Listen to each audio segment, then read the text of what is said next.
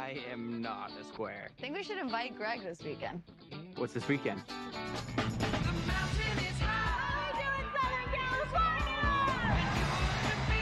These people are hippies, rebels against old-fashioned authority.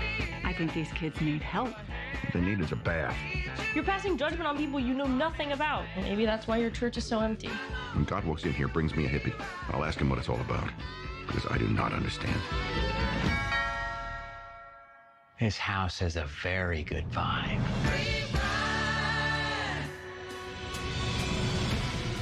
There is an entire generation searching. Slow down, man, slow down. Just in all the wrong places. If you want to reach my people, you need to speak to them in a language they understand. If I bring them in, I'm going to lose my job. We can only walk through doors open to us. In your church, that's a door that's shut. Probably noticed we have some guests here today. I'd like you to meet my new friends. Welcome. They don't belong here. Half of them aren't even wearing shoes. They're staining the new shag carpet. They need our help. If you feel like you're misunderstood and judged, you will find forgiveness and freedom right here. That was awesome. Now, that door is open any time of day. And if there are some who don't like that, well, then that door works both ways. All right, Pastor, let's begin. I was almost done with this, but then you did what nobody else would even dare. This thing that we found, I feel like I belong. You're going to need a bigger church.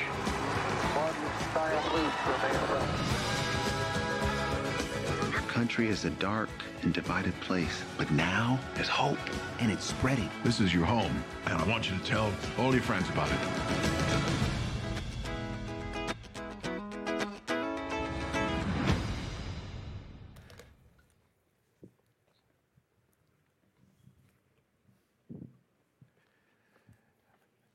Last Sunday afternoon, my family and I went to the AMC Theater, cheaper rate if you get the matinee. And uh, we sat there and we enjoyed the Jesus Revolution. Would you stand if you went and saw Jesus Revolution since it came out? Let me see how many stood. Yeah, that's great. So turn around to those who are seated and tell them they need to go. There you go. That's a that's a great representation. And uh, I know many of you are also headed that direction, but this film has actually far surpassed anything uh, that they imagined already with uh, the interest across the nation. And uh, we are, I think, uh, seeing evidenced in our culture a hunger for people, a hunger from people for something different and to know the Lord. And the times back then in uh, the early 70s uh, were tumultuous times. And uh, Vietnam War, other things that were going on. It was uh, in 1968, I believe, that the cover of Time magazine had the question, Is God dead? But it was three short years later that the front of Time magazine cover was about the Jesus Revolution and what swept the nation and had an impact on many people's lives. In fact, uh, even this last week, I found out that one of the most instrumental people in my life was impacted because of that, and that's where their trajectory uh, took off to be able to be a radical Jesus follower. Not a weird Jesus follower, just a radical Jesus kingdom follower, and that they were gripped with it because our world is searching in so many different directions. We're also aware that. Um, there has been uh, a need for us to sort of gather ourselves together to be able to focus on some of the things that maybe God would be speaking to us about. And uh, the invitation for the Plan A conference is not an invitation that I want you to easily dismiss. In fact, can, I won't have you stand, but how many of you have signed up for the Plan A conference already? All right, if you did not raise your hand, I want to walk around to you personally this morning and look you in the eye the best I can and say, don't miss out. If you hear the word evangelism and maybe you go, oh, I don't want to do that, that's not me. This weekend of March 17th and 18th is about you being you in your comfortableness of your own skin and how God can use you. This whole Jesus Revolution film, when you watched it and what, what portrayed and, and flowed, it tapped into communities of people. It wasn't about the old stodgy pastor, Chuck Smith, standing in front of a small group of people, and that was true of that day uh, in his church, and then just sort of ringing a bell outside, hey, come in. It was because there was a tapping into relational networks where one person to the next, to the next, to the next. And so God's plan A really is you and I. We have relational networks. But what are we doing with those relational networks? And you probably feel very inadequate, not only ill equipped, but embarrassed about even if what you have to offer in the faith is valuable for people today. Come, be a part of it. The card that's in your chair, you can follow that up, register, but take that card and invite someone else. I was actually with Forge Ministries in Denver some this week. I'm chairman of the board by God's grace. The leader of it, Dwight Robertson, who you'll be hearing from, Dwight and I go back 40 years. And the man has a passion for kingdom laborers as much today as the day that I met him. And it was actually Dwight who will be sharing here in two weekends that I did not know until this week that it was the Jesus Revolution that touched his life as a middle schooler, as a middle schooler, and changed the trajectory of his life to be serious about the kingdom. I want to take just five minutes here. I, don't know if it's possible or not. Um, Pastor Zach has a mic. Those of you who watched the Jesus Revolution, What were some of your impressions and thoughts without, you know, ruining the movie for other people? You sort of know where it goes, right? But was there any response that you had in your spirit of God speaking to you this week related to what was a part of this movie? Just raise your hand and just give us a word of testimony or something else that God's been stirring maybe in your midst concerning spiritual renewal and revival in our nation. Anyone?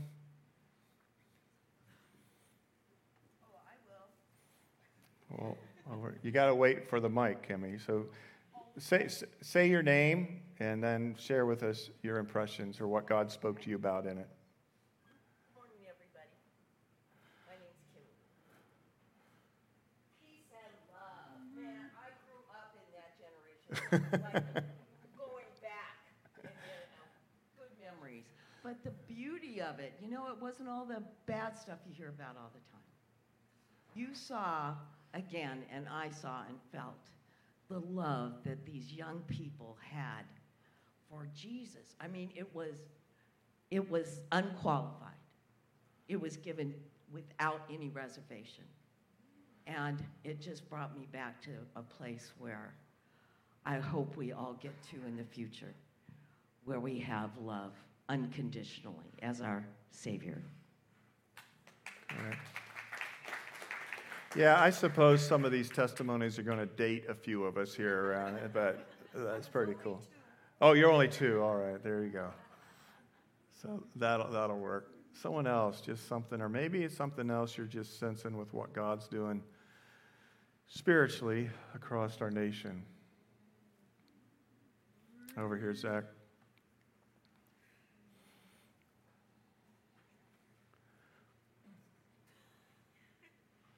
You know, we look around in the society that we're living in, and it seems very dismal them and all, all, of the changes and trying to remove God from everything. And um, as a Christian, it can be very disheartening. But I was very um, pleased by in the movie. It, it, it, talked about the same thing. You know that during that time, um, God was not talked about, and you know people were doing their own thing and seeking their own pleasures. And um, you know like like solomon says there's nothing new under the sun. And there was a mm-hmm. revival then. There can be a revival now.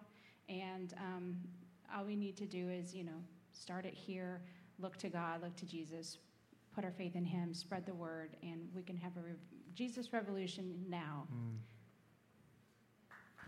so true gives you hope and strength with that.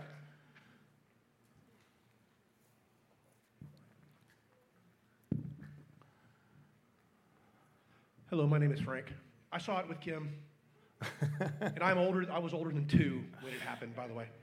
Um, what struck me is that I, I took away that there was a series of individual decisions and encounters, starting with Chuck, where there wasn't judgment, there, there was love. Mm-hmm. And it, you got to see the, the exponential power that's there when you love on somebody and then they love on somebody else and they love on people and you end up having hundreds and thousands of people being baptized at one time.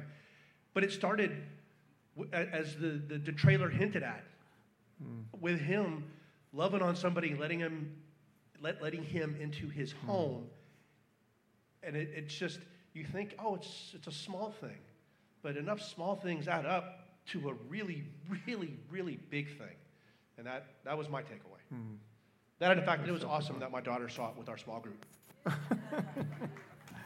Good. One or two more if they're there. I just want to catch a little bit of the flavor of your heart in being able to watch uh, a historic kind of movement that happened, but then reflecting back on our personal lives, our ministry world today, not just here as the Awakening Church, but also in churches across the nation. Well, good. I encourage you to go. I want you to uh, isolate some time to be able to do that. But uh, as I mentioned, equally so, I want you to be able to isolate some time to be able to come, even if it's on the Friday night of March 17th, because I believe God wants us to meet together. You know, one of the not ironic things, but one of the God citing things is that uh, there was a revival movement that began the first part of February at a small Christian college in Kentucky by the name of Asbury. And we've highlighted that and gave reference to it. Do you know that the original Asbury revival, there was one back in 1970 that preceded what happened with the Jesus movement? And people have always talked about at that campus and Christian circles and people who study revival about the Asbury campus revival of 1970. Well, not ironic, but only God led that there would be a revival at Asbury College this last month that preceded the opening of this movie. It was just a normal Wednesday chapel for that campus Everybody left, but 12 to 15 students lingered behind and just sort of kept worshiping among themselves. And strangely enough, students started coming back into the chapel. And that which began on that chapel service, and I stood up here and gave acknowledgement of a couple weeks ago, went on consistently for three weeks, student led. And it's now been uh, sort of taken, the baton It's been taken to several other campuses.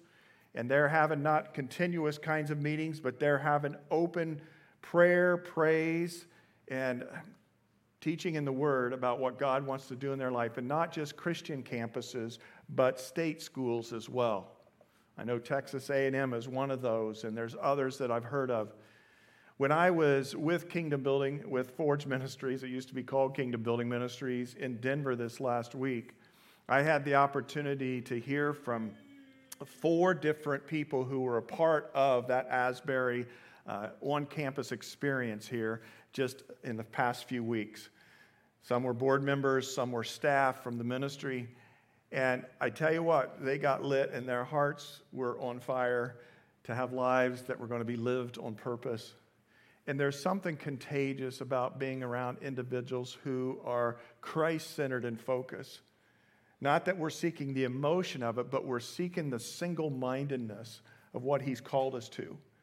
And I believe today, with some of the heels of what's happening, and national media's picked it up, they've had to pick it up because of what's going on here and there. And friends, it's not just here in the United States and a few pockets around. There are some huge revival movements that are springing up now globally in other countries that I have time to tell you about. I want you to know that God is on the move, and I don't want him to pass over us as a congregation. And I want our hearts to be prepared to be recipients of what he's doing. And whether it's coming to a conference that you're going to have to reorganize your schedule to be a part of on March 17th, or whether it's something that you're going to take somewhere else, I don't know as you go. These days, I believe the Holy Spirit, who we sang about to be present in this place, wants to descend and come upon us in some fresh ways. And we cannot force the hand of God. You do not bring about a revival by setting up meetings or having a conference weekend. But you can place yourself in line for God's blessing. And that's what I'd like us to do in our personal lives and in our body at large and other churches in this valley that we would ask the Lord to have His way and move amongst us with a spirit of revival. Revival is about bringing Christians back to where they need to be. But a revival leads to an awakening, and that's our name, the Awakening Church. An awakening has to do with outreach and new people coming to know Jesus. And that Jesus movement was a revival and an awakening brought together. Will you pray with me? Lord, here this morning as we worshiped and remembered your life that you laid down for us to set people free through the partaking of communion, we would ask in a very somber and diligent spirit that you would lead us wherever we're at in our spiritual walk. Maybe we're new this morning and the God stuff has just really not been a part of our life, but we're checking out where it could maybe play a part in our life. Or maybe we've been walking with Him for years, with Jesus. God, I pray that you would prepare our hearts to position ourselves in line for your blessing and renewal in our own hearts, for our equipping, and then the mobilizing us as a church community and as with other churches in this valley, that we would experience a movement of God in our valley and across this nation. Lord, your word says that we have not because we ask not, or we ask amiss with wrong motives. This is not about us, it's about you. And so, together, we as a people would just simply ask Jesus, descend and move upon us. May your will be done. Amen. So, in this vein, it's Jesus that we lift high and Jesus that we call others to lead to. If you're a part of middle school, you're dismissed now to go um, to Suite F, which is next door. You can just get up, and Pastor Zach will meet you in the back for uh, those who are in middle school to be a part of that. Jesus is who this is about, right? And Jesus is the one that we've been focusing on as we have taken our trip to the shore of Sea of Galilee, where he preached and where he stepped forward and he gave a sermon that we know today is the Sermon on the Mount. But it was a sermon to the disciples who were following him and to other would be disciples, and he was talking to them about the good life. And the good life was him coming into a world that was desperately seeking and searching, as has every generation, and saying that the good life is among you. It's not yet to come but that you and I need to enter into the good life. And the good life is the life found day in and day out, lived in the kingdom of God. The kingdom of God being the kingship, the rulership of Jesus Christ, and us following his leading. And so, as he's unpacking the beauty of this incredible new day, separate unto the religion and the rituals that they were all caught up in. And friends, we talked about it. They had a lot of them. And they had the spiritually elite, the religious people who checked all the boxes. And the people felt inadequate because they couldn't even come close to checking some of the boxes of the Pharisees and the teachers of the law. And Jesus came and he said, Unless your righteousness surpasses that of the Pharisees and the teachers of the law, you can't enter into this incredible life, the kingdom of God. And they're like, Whoa, then what good is it for me to even try? But what he was communicating to them is that the Pharisees and the teachers of the law, what they were constructing was a religious system of do's and don'ts, actions. And Jesus said, That's not the way to the good life. That's not the way to the full life of the kingdom. The kingdom has to do with actions, but it has to do with the source of the actions. And the source of the actions is who? Jesus. Because Jesus' kingship, when we choose to surrender our life and say, Jesus, come in, take control of my life, lead me on from here, the same Jesus that, that we commemorated his death and his resurrection through the sharing of the elements this morning, when that Jesus becomes prominent, and you become passionate about knowing Jesus and serving the purposes of Jesus, when that movement happens in your heart, things start to spring from it that are much um, more reticent for you to be obedient to. But it's not the focus on those things, it's the focus on Jesus. They called the movie Jesus Revolution. It wasn't a political revolution, and it really bothers me when I see some of the interpretation in media concerning what's happening with some of the spiritual renewal movements. They want to put it in some type of posture of right and left, you know, blue and red or something like that. Like, no! See, that's where the focus is today. Maybe we don't have Pharisees and scribes, but we have politicians and governments and systems, and we think that those systems are going to bring us freedom and hope in our world, and it's not true.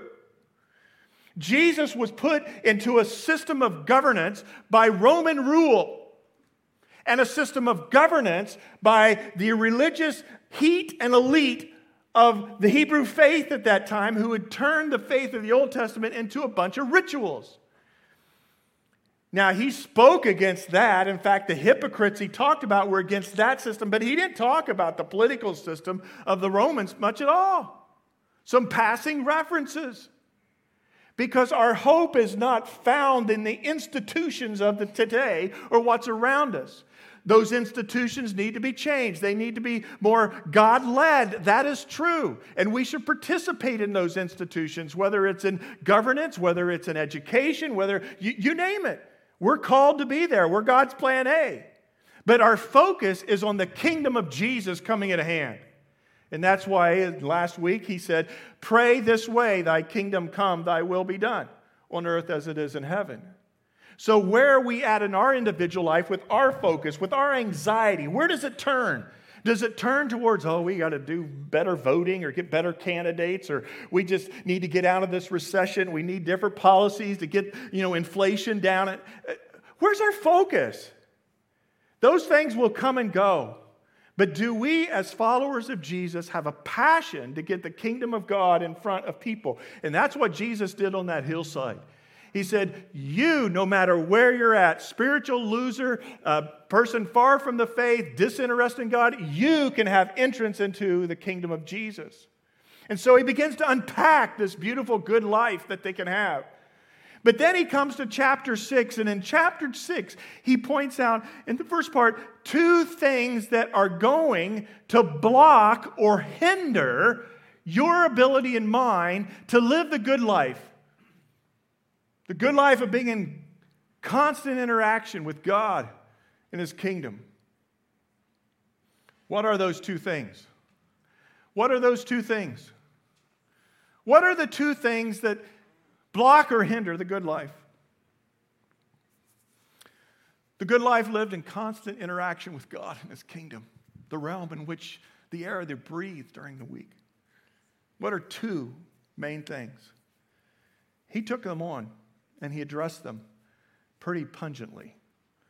Jesus was a bit of a hard preacher, but not because he was wanting to condemn people, he was wanting to warn people. It's like if you were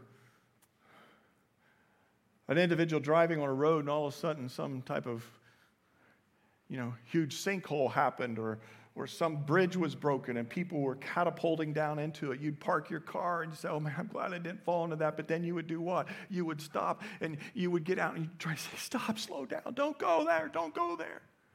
So his warning message to us isn't a crushing of our life and our joy for the good life, it's a protecting of the good life. And so the two things that he highlights. One we looked at last week, and it's this our desire for approval from others, reputation. In particular, reputation as it relates to our devotion to God. And so he told them not to gloat about the offerings that they were giving and the alms to help out the poor and not to do it in a boastful kind of way. He was telling them that in their prayer life, and there's uh, nothing wrong with public prayer time, and we have a public prayer meeting right before service every week if you want to come at 9:30 right out there at the end of that hall when we pray for the service. Come be a part of public. But he was saying, don't do your prayer in public to say, oh, look at me, how great I'm going to pray. And you're fasting. Don't look all downtrodden. Oh man, I'm fasting. I'm going without food to be able to seek God. Clean yourself up. Because what he was getting at is your focus in those things, in giving prayer and fasting, we looked at last week, is, is so consumed not with Jesus and his kingdom, it's consumed with how you're looking, how good you're looking. And how much do we spend during the week focused on our reputation? And so he says, Stop. Just stop. Stop worrying about your reputation. There's nothing wrong in being mindful of, of being appropriate in situations like but don't be seeking out your sense of self worth by getting accolades or seeking accolades, especially when you are in the kingdom and you're pursuing life with Jesus, the good life. Be careful. Be careful happens to me on a weekly basis where I have to go before the Lord and say, okay, forgive me, Lord, for wanting to draw attentions to bigger, better, me, whatever it may be. Happened again this week as God worked in my heart. Happened this morning as God worked in my heart and is working in my heart. Stop. Stop. Stay clear. Don't, don't desire approval from others and focus on the reputation thing. And then he turns to the second one that we're looking at here today. And that is, well, this is a great quote from that first one. Let me just highlight that. From Dallas Willard and Divine Conspiracy, who lays out a lot of this. He says this Whatever our position in life, if our lives and works are to be of the kingdom of God, we must not have human approval as a primary or even a major aim. That is hard. But so also is it hard in our culture and our world to deal with the second warning of stop, this will keep you from living the good life in the kingdom of God. Is a desire to secure ourselves by means of material wealth. A desire to secure ourselves by means of material wealth. I read a statistic this last week that said 90% of pastors are worried about money. I don't know if that's in their personal life or their church life or whatever. And I said, well, I don't know fully where I stand at on that. But, you know, I don't think it's 90% of pastors. I think it's 90% of everybody. Everybody is worried about finances and money. You know, the uh, studies have been done concerning uh, how much money is enough. Do you know what the surveys and the studies have shown? How much money is enough for us in life? Do you know what it is? Twice as much as what you currently have. It doesn't matter if you got a little amount of financial resources and security in life, or you're in, in the millionaire kind of realm. You're like, there's something inside of us that, that, that fears, and it's not necessarily having the greed issue. There's something inside of us about our security and our safety, and it's like, I, I need financial resources, and if I just had you know, maybe twice as much, I would be happy and fine there. Jesus knew this because it wasn't just true with us and our materialistic culture of America in 2023, it was true in his day as well. But the people he was speaking to in his day, they were not nearly as well off that all of us in this room are. In fact, if you had two garments of clothing, you were sort of considered rich. There was not a lot um, to be attractive to these people that were seated on the hillside listening to Jesus preach. There is uh, this comment from the ancient world. It says this The tenement cubicles, which were their homes, were smoky, dark, often damp, and always dirty. The smell of sweat, urine, feces, and decay permeated everything. Outside on the street, it was a little bit better mud, open sewers, manure, and crowds. In fact, human corpses, adult as well as infant, were sometimes just pushed into the street and abandoned. And we don't want to think about that, right? So, those who were gathered on that hillside, whether it was 100, 200, or 1,000, I don't know, he was speaking into their lives, and then he exhorts them this way. And there's part of you that goes, How dare he do this? But he knew where the good life was. And it wasn't down the path of haughty reputation building, and it wasn't down the path of being focused on material consumption and acquisition. And so Jesus says in Matthew 6 19, some of you are very familiar with these words because they're used a lot, but sometimes we're not heeded a lot. He says, Do not store up for yourselves treasures on earth where moth and rust destroy and where thieves break in and steal. Now, these were very descriptive. A moth was perceived as a very dangerous thing because it could ruin garments and, and other things could be ruined by it. Rust isn't just about a metal kind of thing, but really refers to the deterioration to other kinds of belongings. And he says, Do not store for yourselves treasures on earth where moth and rust destroy and where thieves break in and steal because they can come and get it. You know, when you think about it, and I won't park here long, but the idea that we have, uh, well, isn't it interesting that we are told, and maybe you have one in your house, to put precious things of value or importance into your safe. But are they really safe in the safe? Well, I suppose they are in one sense, but why do we call it a safe? Because there's a desire to protect our treasures. And so we want to put things away so that they're secure there. And it's, it's you think of treasure as, as money and valuables, but treasure is really anything that is um, endearment, endearing to you, that you find precious. Uh, how many of you have children when they were young had a favorite stuffed animal?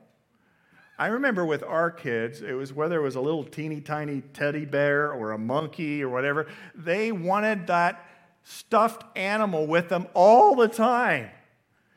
And the animal, the, the stuffing would start to fall out and it'd wear out, but that was their sense of security. That was their treasure. And if you tried to say, I think it's time to go and get a new stuffed animal, it didn't work because they wanted that one, right? And so, this sense of what treasure is, think in terms of what treasure is to you. And your desire and my desire to keep our treasures protected, all right? And the time we consume ourselves with for that treasure. But all of us know that treasures can dissipate and disappear. How many of you find it hard to look at your 401k or your retirement fund that's based on stock markets during days like today? It's like, oh man, I lost so much money. Well, I don't know if it was it there. Yeah, it was there. Now it's gone. A recession steals security, right? There's other ways that things can be stolen from us, and it affects us emotionally, psychologically, even physically at times when our treasure is taken away. And so Jesus just tells them, hey, wherever you're at, don't store, don't focus so much on storing up treasure for yourself on earth, where moth and rust destroy and where thieves break and, and, and steal. But he says what? But store up for yourselves treasures in heaven, where moth and rust do not destroy and thieves do not break in and steal. It's a shifting of your focus. Just like this whole thing of my reputation and what people think of me, even as a, a, spiritual person, don't go there. Stop. So, also for the good life, stop. Don't be seeking all this treasure building for this life, but think in terms of heaven. And heaven here just isn't this idea of, oh, when you die, it's the kingdom of God in the spiritual realm. So, store up for yourselves treasure. Nothing wrong with having treasure, but where is your treasure? What is your treasure? What are you passionate about? The next car? Getting the next iPhone? Having that house that's a little bit better than one? Where's, where's your consumption of energy and focus? Shift it. Because the things of this world are fleeting. The things of this world are fleeting. And then he says this crystal clear statement to them on the hillside that day For where your treasure is, there your heart will be also. Do you know that treasure placement has a chain tied to it? Treasure placement has a chain tied to it. Do you know what the chain is tied to? It's tied to your heart. I'm going to wake up Donnie down here. You come up here for a second.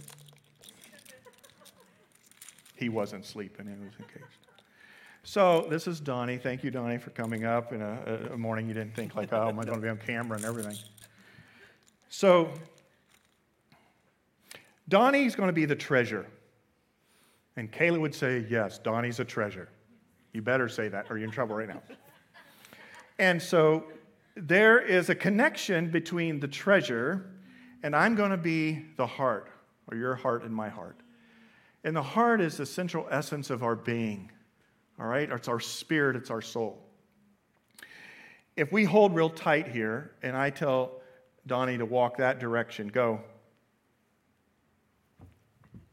what's going to happen to me? My heart is going to go where my treasure is, right? If he starts to go that direction, what's going to happen to me? Hi, how's it going? Oh, oh, oh my goodness. Why? Because where our treasure is, there our heart's going to end up being also. Give Donnie a great hand. You did really good on that.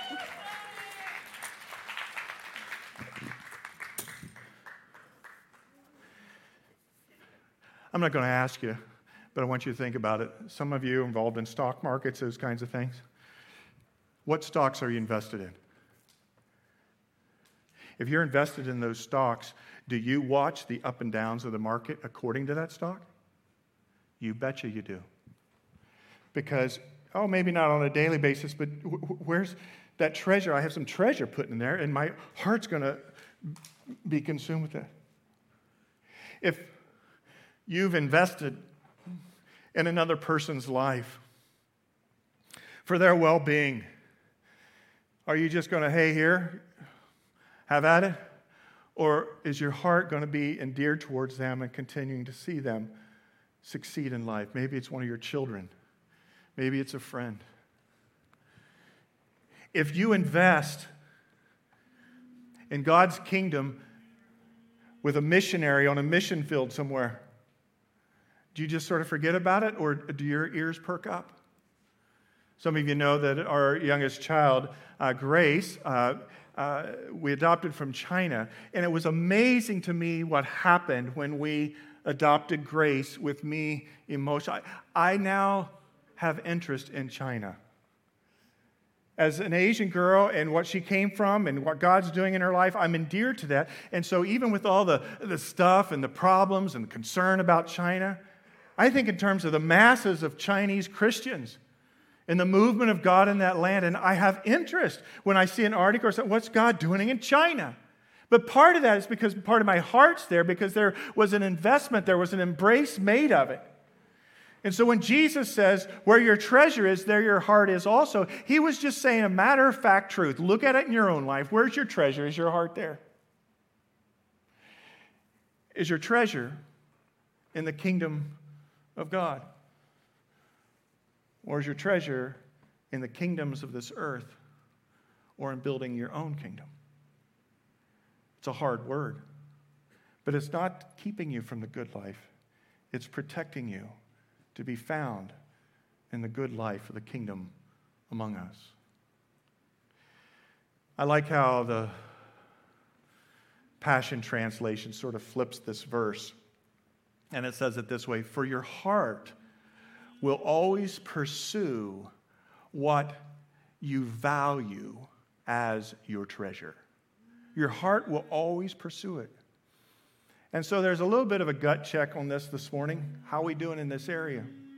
Now, what Jesus does in this warning concerning our desire to be secure in our uh, material wealth, um, he, he's, he's very mindful that uh, treasure, money, if you will, is not necessarily uh, piled up with a bunch of evil around it. It, it. Scripture doesn't teach that.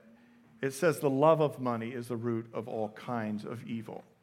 Means are very important, and there's nothing wrong with that. And many times God is blessing us with means. But there can be an idol of materialism and where our treasure is. And so he, he, he has this two treasure thing, and now he's going to talk about two eyes, and a little bit he's going to talk about two masters. But it's all tied together, and even with the verses following that we'll take up next week, he's just trying to get their perspective and an understanding of how all this interchanges and flows together. And so when he does this, we need to give heed to it. He was very good at giving quick illustrative thoughts. And so he ties this idea of two treasures into something else that was articulated that was closely tied to treasure, and it had to do uh, with eyesight. But the treasure aspects is that we need to uh, direct, as Dallas Willard says, we need to direct our actions towards making a difference in the realm of spiritual substance, sustained and governed by God. Invest your life in what God is doing, which cannot be lost. And so he takes the treasure concept, he continues to support this. Uh, admonition to direct our attention towards the things in the spiritual substance realm of God by talking about eyesight. And he says this then in Matthew 6 22. He says, The eye, the eye is the lamp unto the body, the whole body. The eye is the lamp unto the whole body. If your eyes are good, if your eyes are good, your whole body will be full of light. But if your eyes are bad, your whole body will be full of darkness. Uh, pause right there. How many of you are in your mid 40s? A few people here?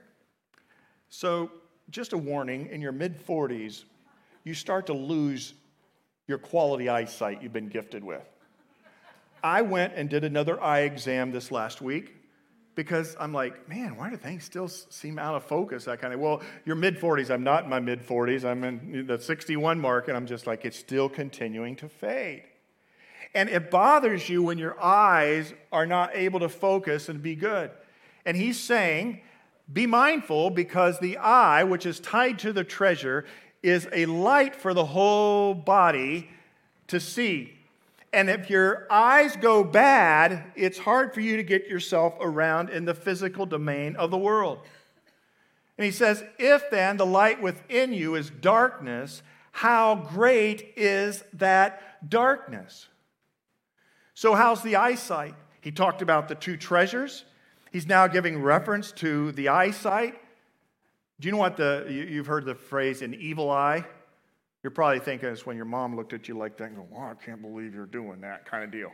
But the evil eye actually was tied to the subject of material things and the, uh, the, the, uh, the covetousness or envy, envy that a person has. It's not only that you want other things that are nicer and, and sustain you, but you're bothered by other people who have them and you don't want them to have it. And, and there's a movement towards evil within the whole body if the eye is dark concerning what really needs to be of prominence in the kingdom of God. And he's saying, be careful. And then you think in terms of, of our ability uh, to be uh, caught up in greed. Greed starts a lot of times with what? Eyesight. Oh, I want that. That's pretty nice. I can't believe they get to live in that neighborhood. I'd like to live in that neighborhood. That's a pretty nice car. And if you follow what happens with this, your eyes leading you into darkness because of uh, the movement, right?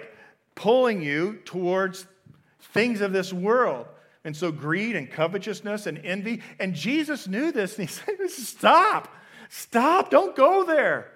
Don't seek material things for your security and your safety in life. And then he moves on from the two treasures to the two eyes to the two masters. And he says, No one can serve two masters.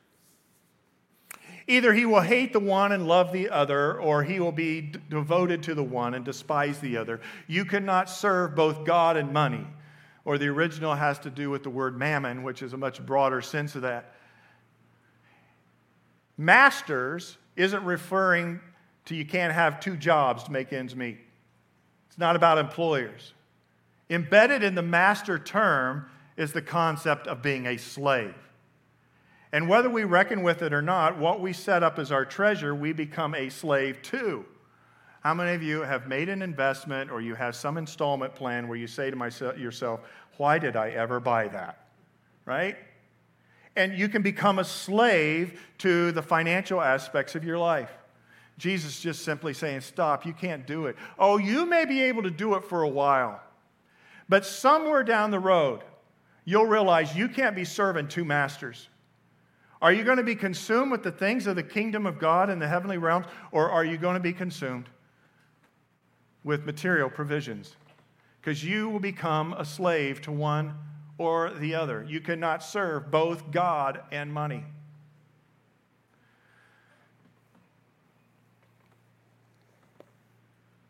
So, where do we land?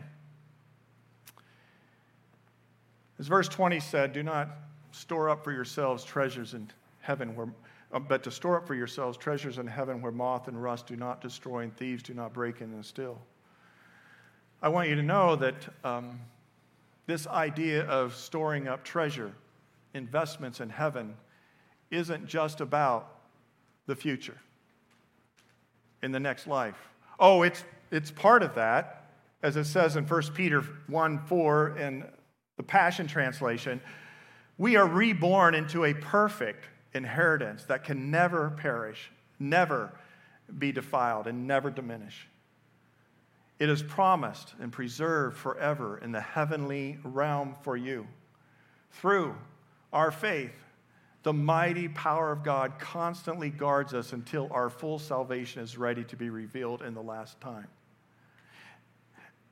so the idea of treasure in heaven has that connotation of future in the next life. I remember one person who was tremendously wealthy and provided a huge provision. I believe it was for a university of some facilities and, and uh, some other kinds of kingdom investments. And then he lost all of his money. And a friend came to him and said, Aren't you sad you gave away all that money now that you're broke? And he just smiled and he said, No. Because those are the only investments that have lasted forever and will last forever. He had the perspective of where his money was being placed for kingdom value and, and, and is perceived as to the rewards that would be in heaven if we steward well what God has given to us in this life. But it's not just there. Hebrews 12 22 says this By contrast, we have already come near to God in a totally different realm, the Zion realm or the kingdom realm.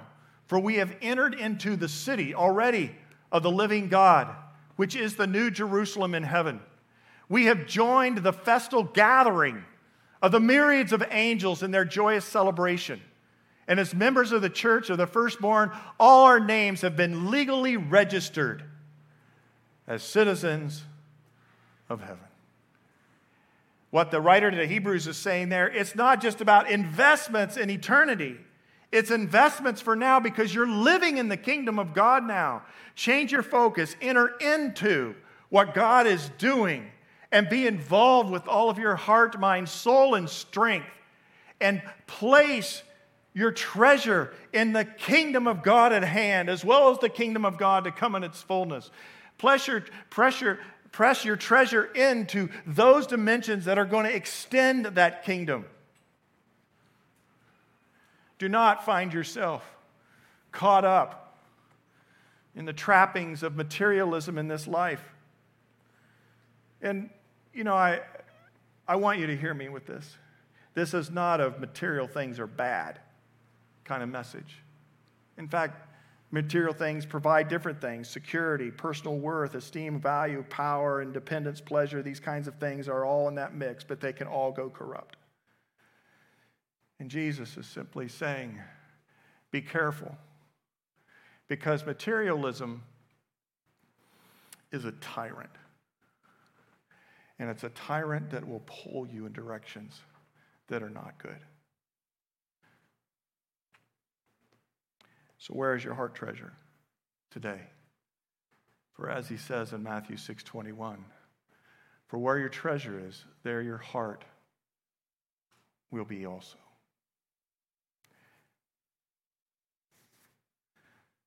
So, how does a pastor close such a message?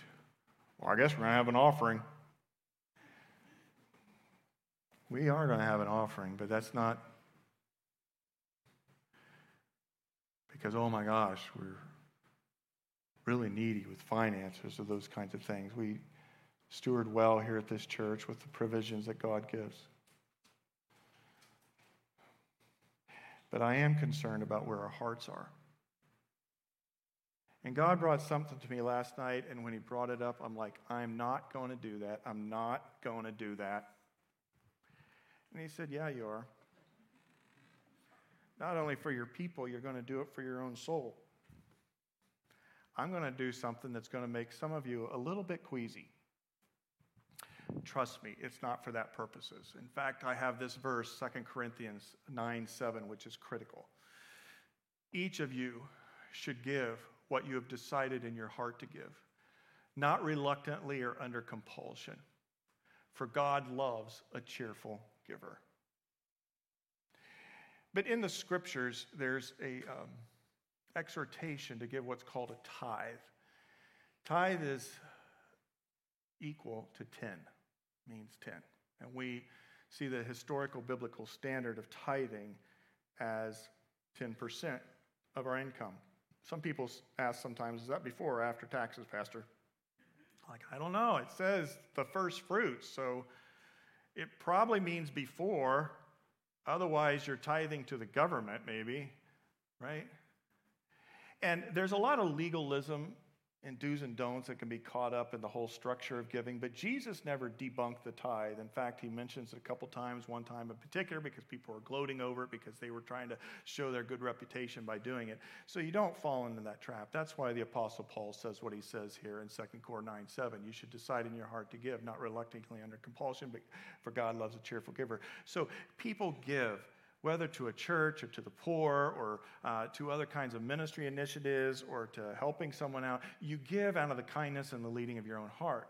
But a lot of times we get a little queasy when we talk about the subject of giving and what level we should be giving and our resources. And so I'm going to have you do something you hear us stand up here sometimes and do, and this is not going to commit you to anything. I just want you to know that. I want you to get your phones. You got them? Oh, no. I want you to take your phone, go to your message app, and I want you to type the word awakening. And I'm doing it right here with you. And I want you to send that word awakening to 77977. Hit send. It's a safe and secure place it's taken you. You should get back. Did you get back a message? It wasn't the message from the pastor going, hey, thanks for texting this word. No. It says, thanks for your generosity. Click the link to give and click that link. Now, what you have is an app that's pulled up like this. Some of you have it. Some of you are defiant. I am not doing this stupid thing the pastor is calling us to do. It's an illustration, trust me. You're not committing yourself to anything here. Now, it says on our app that we encourage people to give electronically, and it's one of the blessings we have in this day and age. It says give a one time gift or set up a recurring gift. Every week, every two weeks, every month, first and the 15th of month. Many of you are invested and you actually give electronically versus we also receive offerings on a Sunday morning. But when the Lord said last night, He said, pull up that app, I'm like, no. Yeah, pull it up. Because, and this is my illustration. If you were to truly tithe, take what you make in your salary,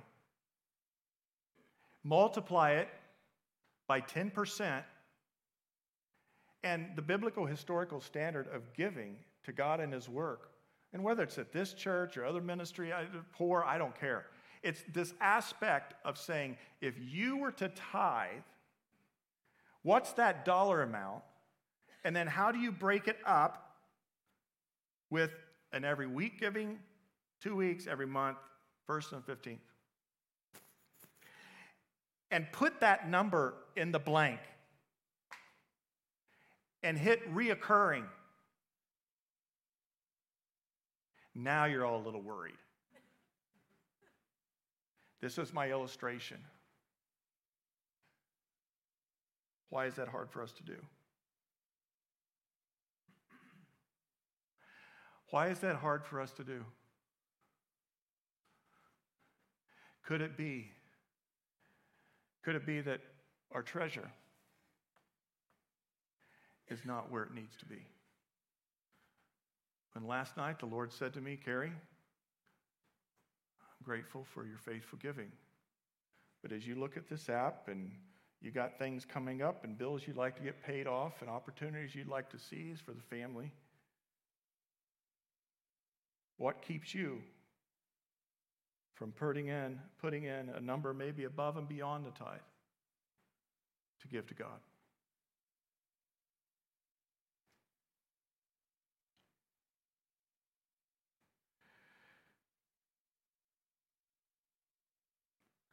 My heart is just that you don't go over the cliff or down in the sinkhole. I want you to have a good life. And Scripture is true. It is more blessed to give than to receive. It's an action. But the quality of your spiritual life is not determined by that action. It's the focus on the source of the action. So only give to Jesus out of the generosity and love of your heart because your kingdom invested. And whether it be general ministries, whether it be a benevolent gift, whether it be to global missions and our alliance missionaries that we support around the world, or maybe it's just being generous with your neighbor who's in need. Be a giving person and do not, do not try to serve two masters. Do not let the good eye go bad.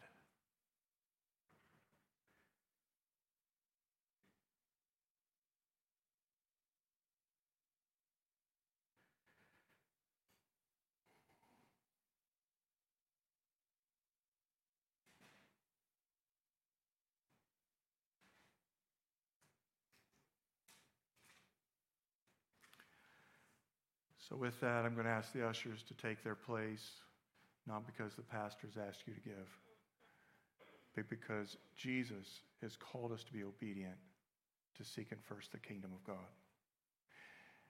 So, as the worship team comes back up, we're just going to ask the Holy Spirit to again be in this place and to fill us with a heart of gratitude as we seek to live on purpose for His kingdom and not the things of this earth.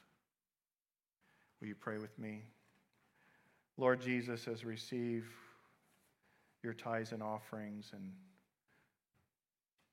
communication cards concerning spiritual decisions, I pray, Jesus, that you would truly speak, give words of affirmation to the faithfulness of your people as they've stewarded well and seek to live without means sometimes to be able to be generous in your kingdom. But Lord, also we just pray in these moments that you would help us to heed your warning of the Sermon on the Mount that day, that we would not tra- fall into the trap of the tyrant of materialism. Lord, we know that giving and giving generously, giving of our first fruits, tithe and otherwise, helps keep the tyrant from taking us down because it shows our dependency upon you for all things and that all things that you give to us are given back to you as an act of worship because you've owned them from the beginning. So, Lord, as we wrestle with it, especially in the culture in which we live, may we truly seek first your kingdom and your righteousness, and may we live out life in that kingdom by focusing on you, the source of life. And may we listen to your voice, giving us instruction, whether in serving others, your purposes, becoming equipped for being able to share the faith, whether giving out of the generosity of our hearts. Lord, may we listen to your voice because we're consumed with you, Jesus. I pray for the breaking of strongholds in this room from the adversary who would like to keep us bound, thinking that our safety and our security is found in means. Satan, you and your workers have no rights whatsoever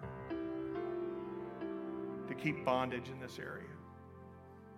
And Lord, we pray for an outpouring of your blessing. As your scriptures teach that those who honor you with their giving, that you'll open the floodgates of heaven and pour out upon people a blessing that they cannot contain. Lord, may you bless your people. And may we live lives in obedience to you.